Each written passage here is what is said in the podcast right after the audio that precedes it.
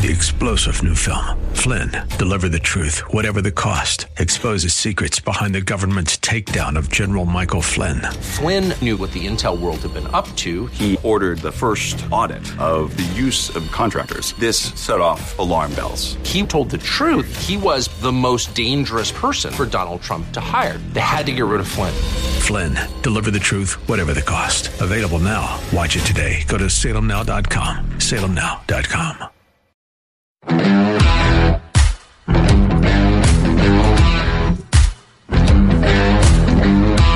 We're doomed. Yeah, what's going on in the Middle East? The uh, ridiculous situation on the southern border, the economy being in the toilet, uh, men playing women's sports, even, I don't know, Mason Rudolph possibly replacing Kenny Pickett at quarterback. That's all important stuff, but it really doesn't matter because the future leaders of the world are afraid of menus. You know, the list of foods available in a restaurant. Here's the headline in the New York Post. Quote, Gen Z suffers from quote unquote menu anxiety when dining out, with many too scared to order their own meals. A restaurant chain in the UK called Prezzo did a study and quote, about 86% of Gen Z adults aged 18 to 24 in this study admitted they have suffered from quote unquote menu anxiety when dining in restaurants compared to 67% of all respondents. Some of these young adults, 34%, reported feeling so anxious they wind up asking other people at the table to speak to waiters on their behalf. Tell him I'll have a cheeseburger. they did a study in the U.S. and found that three in ten Americans have menu anxiety, but Gen Z has the highest number by far. Apparently, they're afraid they won't be able to find what they like, or even worse, they might not like what they end up ordering. Somebody else who did a study is quoted in the New York Post. He says Gen Z is more afraid of the world than previous generations. Now, these are the people who, you know, you've seen and continue to see uh, waiting for the school bus. They're, some of them are grown, but they're still doing it now. The kids, they're, they're out there waiting for the school bus with their parents hovering over them because who knows what could happen to you waiting for the bus. Apparently the problem comes from having lived their lives in a mostly digital world, according to this expert at the uh, New York Post. And so they're now uh, being incapable of dealing with having to actually interact with human beings on a personal level. Just keep that in mind the next time you see a family sitting at a table in a restaurant and all of their kids are looking at either a smartphone or a tablet. I know you've seen that. As I've said many times, words can't describe how glad I am to have grown up when I did. When we come back, our media expert, Jeff McCall of DePauw University, will be here to talk about the latest in media bias and what's happening on college campuses with the free speech stuff. And in our second half hour, Carnegie Mellon University, which has received millions of dollars from Qatar, Qatar, sorry, where it has a branch campus, is being sued by a Jewish student for allowing systemic, intentional uh, anti-Semitism on campus. We'll talk to her lawyer. Stick around.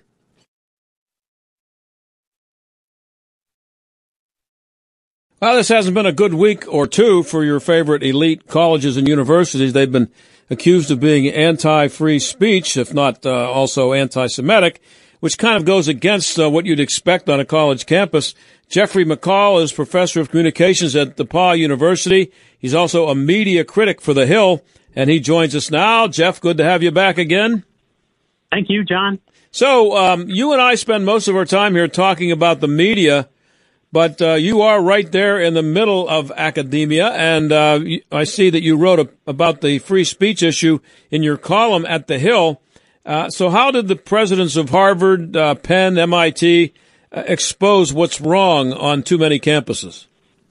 Well, you know, it's really sad that we have the presidents of these il- so-called elite colleges embarrassing themselves in front of a congressional hearing. But I'm really glad this happened, actually, because it kind of ripped the mask off and showed the nation, I think, what is really happening at these colleges around the country, because these colleges all have free expression policies, as they call them, but they're really not designed as free expression policies at all.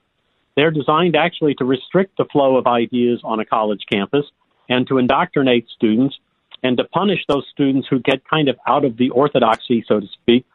And so that's why I'm glad that this happened. And sadly, these college presidents did not uh, fare very well uh, under the light of a congressional hearing because they really exposed themselves as being able to, un- to being able to explain their own policies for one thing. But worse than that, I think it demonstrated that these people have basic, basically no awareness at all of what a free expression environment philosophically is designed to produce. And that is the free flow of ideas, you know, uh, to promote reasonable ideas, to promote thinking. And these college presidents are supposed to be the intellectual leaders of their colleges. And they couldn't explain the philosophy behind, why we have free expression on college campuses in the first place. So they've had a lot of heat afterwards. And of course, the president of Penn eventually resigned.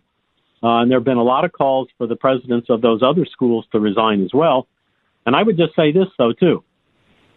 These college presidents are not unique necessarily, uh, you know, when you compare to other colleges across the country. These people are probably more consistent with the college executives across the country in their lack of understanding of free expression and the intent of their quote unquote free expression policies to actually limit the flow of ideas rather than to enhance it. And how does someone become president of Harvard or Penn or MIT or any other supposedly uh, uh, elite elite uh, university? How does they get to become president of some a place like that and not know how to explain what you just described, their school's policy on free speech? How, how can that happen? You, you raise a great question, and it's very scary to think that the boards of trustees at all of these colleges around the country, it's the boards of trustees alone who are responsible for hiring a university president. And to think that these people went through all the screening and all the interviews and were put into the positions of leadership at these colleges and universities, apparently without ever having been asked that question about how do you define the free expression environment and how do you implement that? And can you distinguish between calls for genocide uh, versus somebody wearing an inappropriate Halloween costume? And apparently, these boards of trustees are not doing their due diligence, that they're not trying to hire intellectual leaders and academic leaders to lead their universities. Instead, they are hiring ideologues or people who are going to toe the line ideologically and push particular points of view um, or wokeness, if you want to go down that path, rather than to be the intellectual leaders and academic leaders of an institution of higher education. So, you know, these people, these presidents look bad, uh, but they're not alone compared to college presidents around the country.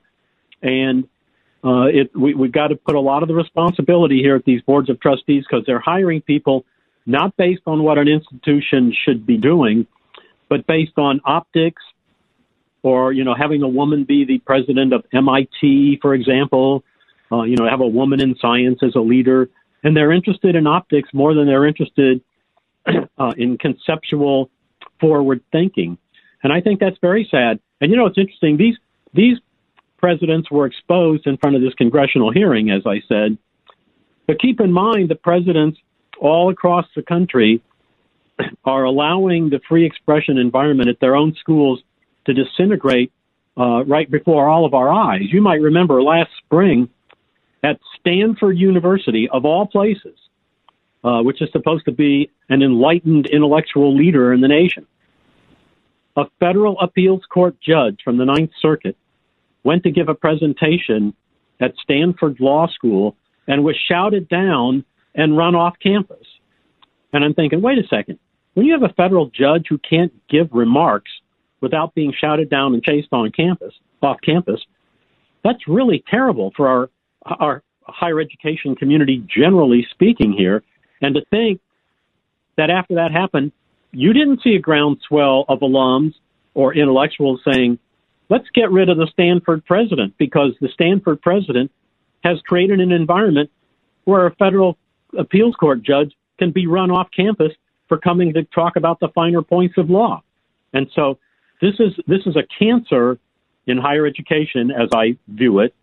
Uh, and I would direct your listeners to find my column at the Hill. It was published a few days ago, but they, they can find it by just searching Jeffrey McCall in the search bubble at the Hill's website. But this is a cancer at universities around the country because it exposes that these colleges are not interested in the pursuit of knowledge or the pursuit of truth or merit. They are interested in indoctrination. And I think that's a very dangerous place for colleges and universities. And I might say, not only are there cultural repercussions for this, but there are financial repercussions for this too. Because we've seen uh, anecdotal evidence coming out of all three of those uh, quote unquote elite institutions, Harvard, Penn, and MIT, where a lot of alums and donors have withdrawn their gifts or just stated that they're not going to be giving anymore. And the sad thing is, these donors have been duped for a long time to think that they've been donating money with a straight face to institutions without having a full accounting of how that money's being used or where where the values are of their own institutions. And it's very sad to think that alums have, with you know good intentions, tried to donate money to higher education and not known that it was being used uh, for wayward purposes. But but it has been. I will be, uh, so I guess I'm going to be talking about colleges a lot here in the next couple of days. Coming up in my next segment, I have the lawyer for a Jewish uh, student at Carnegie Mellon University who's suing CMU uh, and claiming um, blatant anti-Semitism. And this is a university that has taken millions and millions of dollars from Qatar over the last 20 years or so and has a branch campus there. Uh, so that's one thing. And then the other, and tomorrow I have um, Adam Andrzejewski coming on. He's from um, openthebooks.com to talk about the billions and billions of dollars, taxpayer tax dollars, that have gone to Harvard, um, Penn, MIT, to that. So uh, I guess what I'm trying to get to here, Jeff, is that when I see this, uh, it makes me realize that I, by sitting here and earning a dollar, am actually helping to support this stupidity because the government is taking my money and giving it to Harvard. And yeah, and it's it's unbelievable. Yeah, and and to think that we're educating generations of students now who've gone through four years of indoctrination uh, on wokeness to think that the United States is evil, to think that Western civilization is evil, yep.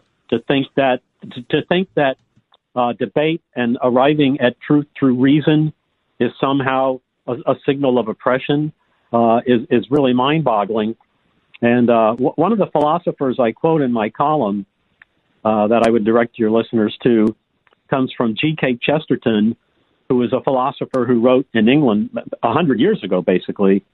But he even warned then that freedom of speech means practically that we must only talk about unimportant things and we're kind of at that point now where at robust colleges and universities, you can't go to classes and talk about things that really matter, but that we're sitting there around and we're talking about pronouns, we're talking about Halloween costumes, and we're talking about those kinds of things. And we're not talking about uh, genocide. We're not talking about the bigger issues. We're not talking about trying to discuss things through reason or the fundamental legal principles that you know, developed out of the Enlightenment. Uh, and those kinds of things are all left off the table now. And I think that's very dangerous when we at colleges and universities are only going to talk about unimportant things. And, you know, you, you look at over the last several weeks where they've had a lot of demonstrations on colleges where students have been waving uh, Palestinian flags. Yeah. All right? mm-hmm. Now, by the way, I'm not opposed to peaceful demonstrations and I'm not opposed to people having their say, all right? But if those same students had shown up anywhere on campus and they were waving Gadsden flags, the ones that say "Don't tread on me," oh. uh, you can bet, you can bet there would have been discipline on those kids for you know promoting hate or yep, making an sure. unsafe environment mm-hmm. or promoting the Second Amendment or something like that. And those university presidents wouldn't have hesitated a second to clamp down on those people for bringing a Gadsden flag but they don't mind when you've had protesters raising, you know, raising Palestinian flags and shouting for for the genocide of Jewish students. Uh, now I can't. I'm sorry, but I have to take a little bit of time here to get a plug in for my sainted mother, because you mentioned G.K. Chesterton. I brought my my mother a tablet, like an iPad type thing, uh, when she was 95 years old, and I gave it to her, and I, you know, I saw her a week later, and I said, "How do you like that tablet?" She said, "Oh, it's good. There's, um, I, I like the free books on there." She said, "I've been reading G.K. Chesterton. I, I never got a." I never got around to read. She was 95 reading that guy. So anyway, that, that's I, I got to get that plug in every time I hear that guy's name. So uh, we're talking to Jeff McCall. He's professor of communications at DePauw University. You can find his column at the Hill. Uh, and uh, Jeff, uh, we have three or four minutes left here. Um, this is a media question, but it's also along the same lines of what you've been talking about. Uh, maybe this all woke up Fareed Zakaria at CNN. He's a liberal commentator there. He did six minutes the other night on how this is a sign that colleges have to get away from believing they're about promoting a cause or an ideology and they have to get back to teaching. Do you think many college administrators got that wake up call from this? you know, you would think, and I, you know, I must say, I watched that video, uh, and I, and I was quite impressed because it, it's well articulated, uh, and it does identify the cancer we see at colleges and universities now. Uh, and you know, his point that we need to get back to teaching and trying to discuss things through reason is very important because I think he's identified, as many people are starting to now. I think that colleges are hotbeds of indoctrination uh, and it's not necessarily healthy uh, to create a society, uh, particularly with young people graduating who don't understand the context of uh, enlightened thought. They don't understand the context of how civiliz- civilization developed or the values of their own nation and how those were developed. And, you know, I teach a course in media law here at my university. And I always spend a few days talking about our founders and how they created the First Amendment that was designed to protect freedom of speech and freedom of press and freedom of religion. And you know, I, the students at my university are very bright, and I, I really you know appreciate them a lot. But I'm always astounded at how little context they have and how little understanding they have about our own nation's founders and what visionaries they really were. And you know, most students can't tell you who James Madison was, for example. And I'm thinking, but without James Madison, you don't have a constitution. Well, I bet you Jeff, you're I bet you're more likely to get them to tell you that they were slave owners than what you just mentioned, right? Yeah, they they if if they know James Madison, they know that about him, and the mm-hmm. same for Washington and Thomas Jefferson. Yeah. yeah. But they don't know what visionaries they were, and that in spite of the nation's flaws over the you know 250 years, this is still a shining light on a hill, and that these people created a government that is the envy of the civilized world. I have to ask you, I have about a minute and a half left here. I have to ask you an, at least one more media question. Uh, the Senate staffer video that's out there now, uh, the guy, the two guys having sex in the Senate committee room. Um, the first uh, Saturday and Sunday, most of the networks didn't cover it, didn't mention it. I'm just wondering if you think if it had been someone on Ted Cruz's staff, if maybe it would have gotten a little bit more coverage. Well, I don't think there's any doubt that there's a double standard there. And, you know, and it's very sad to think that these media outlets are basically trying to cover and hide what, what should be news. Now, I mean, it's indecorous to have to think about this, uh, and it's not news that we want to dwell on necessarily. But you had staffers, you know, on government property, uh, engaging in an act uh, that that's, you know, uh, uh, uh, controversial, let's just say to the least here, and it would have covered the news a lot if it had been somebody from Sen- Senator Cruz's staff. And I'm thinking, you know, we sent people to jail for January 6th for people just walking through the hallways, yeah, uh, just looking around. And I'll be interested to see whether there are any charges brought in this particular case, uh, because certainly they were where they didn't belong uh, and conduct, you know, behaving badly. And I just think that probably without dwelling on this, it still needs to be on the news agenda somewhere. And it does show the double standard of the media because they're trying to protect the individuals and they're trying to protect the Democratic senator on whose staff they work. Uh, and it really does come off as inappropriate. Yeah, uh, and uh, I have a feeling there's going to be more coming out about that than we've heard so far, but we'll have to talk about that in our next session, and uh, that will probably be after Christmas because I'm off all next week. So, Merry Christmas, Jeff. Thanks for a good year, and I hope to have you back on next year. And I'll really look forward to it, and Merry Christmas to you and all your listeners. Thank you, and we'll be right back.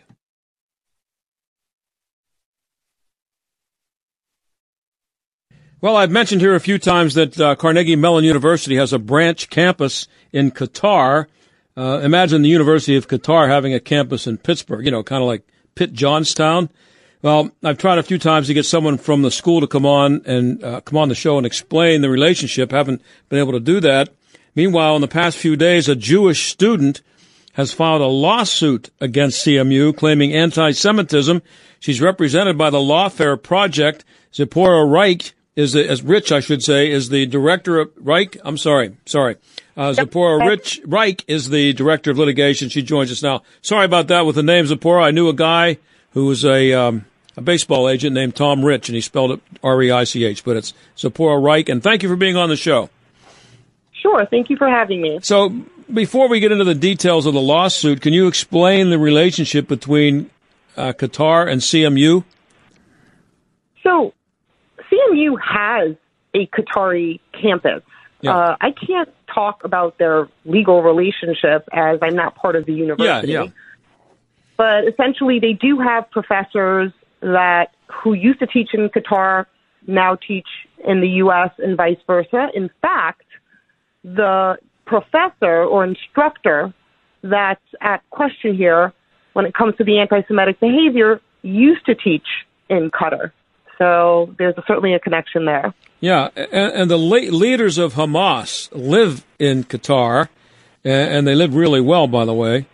Uh, in the cancel culture that we're living in now, you would think, and again, we'll get into the lawsuit here in a second, but, but you would think that students would be protesting the partnership um, with with Qatar. They're the second leading sponsor of terrorism in the world. Yeah, I mean that's a good point, but unfortunately, I think Jew hatred is so pronounced these days that that just trumps everything. When uh, students protest and they say terrible things about Jews and call for its genocide and call for the destruction of the Jewish state, it doesn't look like they're looking at anything but their hatred for Jews. And that's very unfortunate. Well, the woman for whom you're filing this lawsuit is named Yael. Uh, what can you tell us about her? Well, Yael was an architecture student at Carnegie Mellon's architecture school, which is a very prestigious school, as you know. She was looking forward to being an architect her entire life, and she came uh, to school with that intention. She was an excellent student, and she was essentially a victim of anti Semitism, coming particularly from a teacher uh, who taught in her studio class and uh, which was very unfortunate because as an architect student, you have about 12 hours a week of studio, of architectural studio class. And the fact that this teacher uh, created a problem for her made it very difficult for her to attend class. And uh, unfortunately, that significantly hampered her education.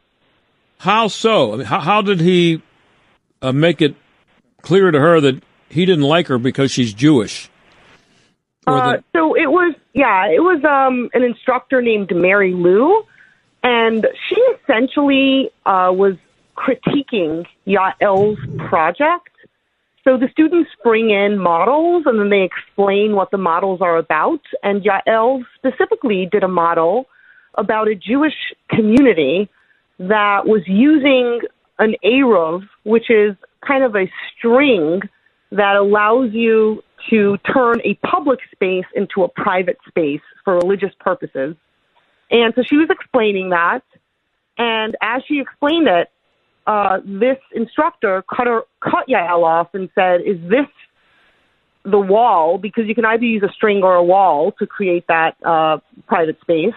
She said, "Is this uh, what the Pal- what the Israel uses against the Palestinians? You know, to barricade them?" And she said, no, this is about a neighborhood in Brooklyn, as I said. Um, and she knew that there was trouble brewing right then, but she continued on with her project. And then when she finished her project, this instructor essentially told Yael, well, it would have been better had you done a project about what Jews do to make themselves so hated. I mean, just a, a comment that's outrageous and would never, ever be tolerated about any other ethnic or racial group in this country. And yet, Yael had an impossible time, number one, getting any kind of relief, getting the school to do anything about it. And then number two, which made it very egregious, is that she was retaliated against for complaining about this instructor because this instructor wielded a lot of power at the school. In fact, when she complained to one of her professors, the professor literally told her, I can't do anything about it because this professor is powerful and helped get me my job. She said, All I can do to try to help you is have you miss a lot of, you know, architectural uh, class, which of course was no solution whatsoever for Yael because then she was left without the education she needed. So she may have had, you know, an absence that was excused by this current teacher, but she was missing all the material that she needed to get. So uh, this was really an awful situation. Yeah. But this teacher was made aware that that um, Yael believed that this was a, a blatant case of anti-Semitism and not just something else Yeah. related to architecture. Oh no no no! Yael told the teacher exactly what happened. In fact, she told her in tears. And the teacher literally said, you know, I don't know what I can do to help you, you know, and this professor that you're complaining about or instructor has a lot of power. And the only thing I can do to help you is say that, you know, don't come to class for more than, you know, the first 20 minutes during which time this instructor is not going to be there. And that was no accommodation at all. That's essentially telling the person who's been victimized that she has to bear the brunt of not getting further victimized. And that's, if you think about it, that's what's happening. It's awful. But your lawsuit, not your lawsuit, but you're representing uh, uh, Yael, um, and we're we're talking, by the way, to Zipporah Reich. She's the uh, uh, with the Lawfare Project. Uh, she's the director of litigation there, suing CMU. So the suit, um, uh, Zipporah claims that there is there is quote systemic, intentional, pervasive, and intentional. Uh, there is a, a intentional, pervasive, and uh, environment of Jew hatred at CMU.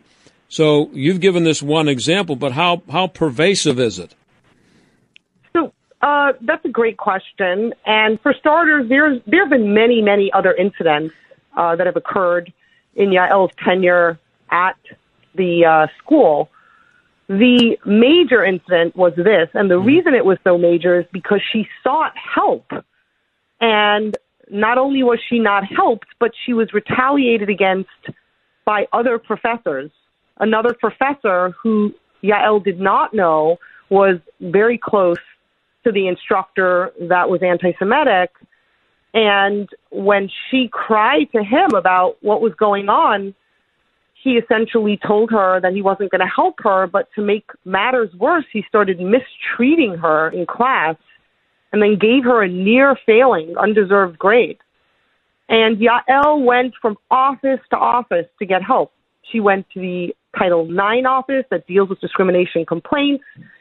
She went to the DEI, the Department of DEI. They didn't help her. They kept on moving her around, and all she wanted was number one, an apology, and number one, and number two, excuse me, to get this teacher to get some sort of anti Semitic training. She wasn't even asking for anything more at that point. But not only did they not give that to her, they retaliated against her. They ignored her. They didn't take her uh, seriously at all or seriously enough to want to remedy the situation.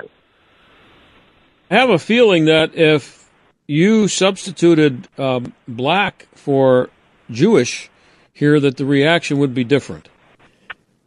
You know, I think if I substituted any ethnic or racial Yeah. minority group or or any kind of marginalized group, whether it's the LGBTQ plus, there would be a greatly different reaction. I mean, it would be nothing like this. Everybody is so, we live in a, in, in, in a time where everybody is so super sensitive to marginalized groups that it really is quite shocking that Jewish people are treated the way they are Why, when it comes to these things. why is it, do you believe, that that's the case? Because it's blatantly obvious. I think, yeah, I think, um, you know, a lot of Jews, certainly not all Jews, and, and, and bizarrely not Yael, she's uh, not European, not of European descent, but a lot of Jewish people are from European descent. And I think we have a culture in which there's been a classification of oppressor and oppressed, victimizer and victim. And Jewish people, especially since so many of them are European, have just been lumped together in the oppressor group.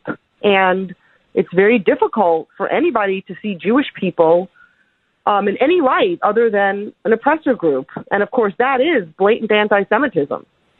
But unfortunately, that's the society we're living in today. And until that changes, I think we're going to have a difficult time getting rid of or making a dent in anti Semitism. Um, have any other Jewish students at CMU claimed to have been subjected to anti-Semitism, or uh, and the other part of that, I guess, is um, how many of them might be afraid to to even bring it up if they have been subjected to it? So certainly, there's always a problem with people coming forward and saying if they've been a victim of any kind of racial or religious or ethnic discrimination. Um, I'm representing Yael, and so I don't want to talk on anybody else's uh, behalf you know, mm-hmm. whether there are other students and, and who they are or what they have to say or anything like that. But I can say this was not Yael's first incident by any means.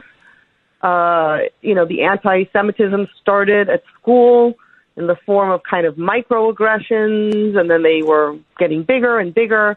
Uh, but we focused the lawsuit on this particular instance because it was so egregious, because she sought help with this incident and because she was so severely retaliated against, and the injury to her was terrible. She suffered. Yeah. How do you, as an attorney in this case, you know, you described the situation well here, but how do you convince a judge or a jury in a lawsuit that this person was acting based on is based on anti-Semitism and not just because he's a creep? Well, I mean, that's that's kind of obvious in this situation. That's what makes it kind of an easy case to bring. The comment itself was anti-Semitic. I mean, saying what do Jews do? You should focus on what hmm. Jews do to make themselves such a hated people is just blatant anti-Semitism. It's like you know, it's something that nobody would ever say without knowing that what they're saying is anti Semitic. So it's not a secret. It's not like she was just treating Yael poorly and Yael saying that she was being treated because she, poorly because she's Jewish or because she knows this teacher has a problem with Jewish people and she's treating her poorly. No, the actual discriminatory statement itself is anti Semitic. What is she so asking for in the suit? Uh, in the suit, she's you know asking for all kinds of relief. Uh, one of the things that happened to Yael was for the first time in her life, she started experiencing debilitating migraines that she had never had before. So she became physically ill. So she's asking for all different kinds of compensation, you know, including for the medical issues that she developed. So she deserves, um, you know, compensation for everything that she's been through. What will the effect be on other colleges if Yael wins this suit? Well, what, what might what it I be hope, anyway? Of course, yeah, what I hope, of course, number one, and this is what Yael wants as well. Yael is a righteous person, and she's selfless it's not easy to stand up and be a plaintiff in a lawsuit. And she's doing that, and she made it very clear to me that she wants to help other students. She wants this lawsuit to send a clear message to universities all over the country that anti Semitism in the classroom is not okay. That if a teacher does do something or say something that's anti Semitic and the school does not step in to shut that down immediately, the school is going to be held accountable. There are consequences for anti Semitism. For far too long, there have not been any, and I think that's what's allowed, in part, anti Semitism to flourish. We want to change that. We want to let everybody know that if you engage in anti Semitism, you will face legal action. We're finishing up here with Zipporah Reich. She is the director of litigation at the Lawfare Project. Uh, I have about a minute left here, um, Zipporah. What, uh, have, what if, if any, reaction have you gotten from CMU? Have they responded at all yet? Well, um, I don't want to talk about the, you know, specifics yeah. of the case. That's for the attorneys to handle, obviously. I do know that CMU put out a statement in the media because some reporters asked them what they had to say, and they gave a very weak statement. It, not, this is terrible what happened, we'll immediately look into it and make sure to right the wrong. There was no commitment of that whatsoever. It was more like, well, you know, we don't tolerate hate on our campus, any form of hate. You know, just kind of lip service. Stock answer. Nothing yeah. that I thought was meaningful. Yeah.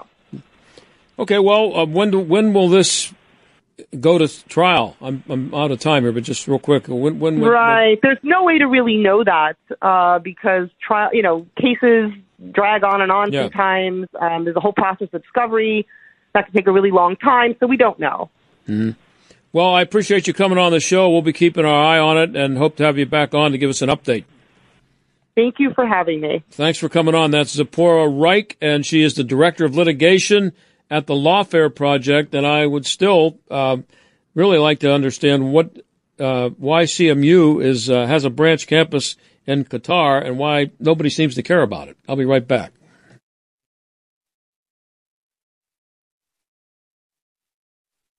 A little sports item here that I may want to pursue a little bit more in the next couple of days if we can. Maybe you remember Rashard Mendenhall, the running back for the Steelers. Uh, unfortunately for him, he's remembered mostly for having fumbled in the Super Bowl back in 2011 after the 2010 season. Uh, and he's been talked about a lot lately in the last couple of days. Anyway, because uh, he put this tweet out. I'm sick of average. Well, I guess his name came up as being the um, uh, the reason for them losing that Super Bowl, and they've defended Mike Tomlin by saying, "Well, well, he'd have won another Super Bowl, or Ben Roethlisberger would have if Rashard Mendenhall hadn't fumbled in that game." Well, two things. I just saw the video of the fumble last night up on somebody's tweet, and I noticed that there were 14 minutes and 51 seconds left in the fourth quarter when he fumbled, and the Packers recovered it somewhere around their own 40 yard line and the score was 21-17. So his fumble did not lose the game. Later in the game, Ben Roethlisberger threw an interception that was run back for a touchdown, I believe. If anybody lost the game, if anything lost the game or any one play, that did. So they were wrong about the people of, of a misconception about Mendenhall being responsible for losing that Super Bowl. But here's his tweet. I'm sick of average white guys commenting on football. Y'all not even good at football. Can we please replace the Pro Bowl with an all black versus all white bowl so these cats can stop trying to teach me who's good at football? I'm better than your goat, meaning goat, greatest of all time. So Rashard Mendenhall is, uh, it's an unbelievably racist thing to say. I guess a, a white guy could never get away with that, but, um, he says that he's better than your goat, which means he's better than the white greatest of all time running back. The only one problem with that for Rashard, he was a mediocre back. Forget the fumble in the Super Bowl. Averaged 3.9 yards a carry, which isn't very good.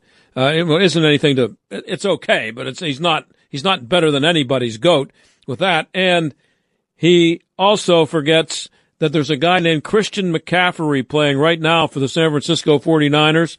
He's leading the league in rushing. He's averaged 5.1 yards a carry. He has 20 touchdowns, 13 rushing, 7 receiving and he is a white guy.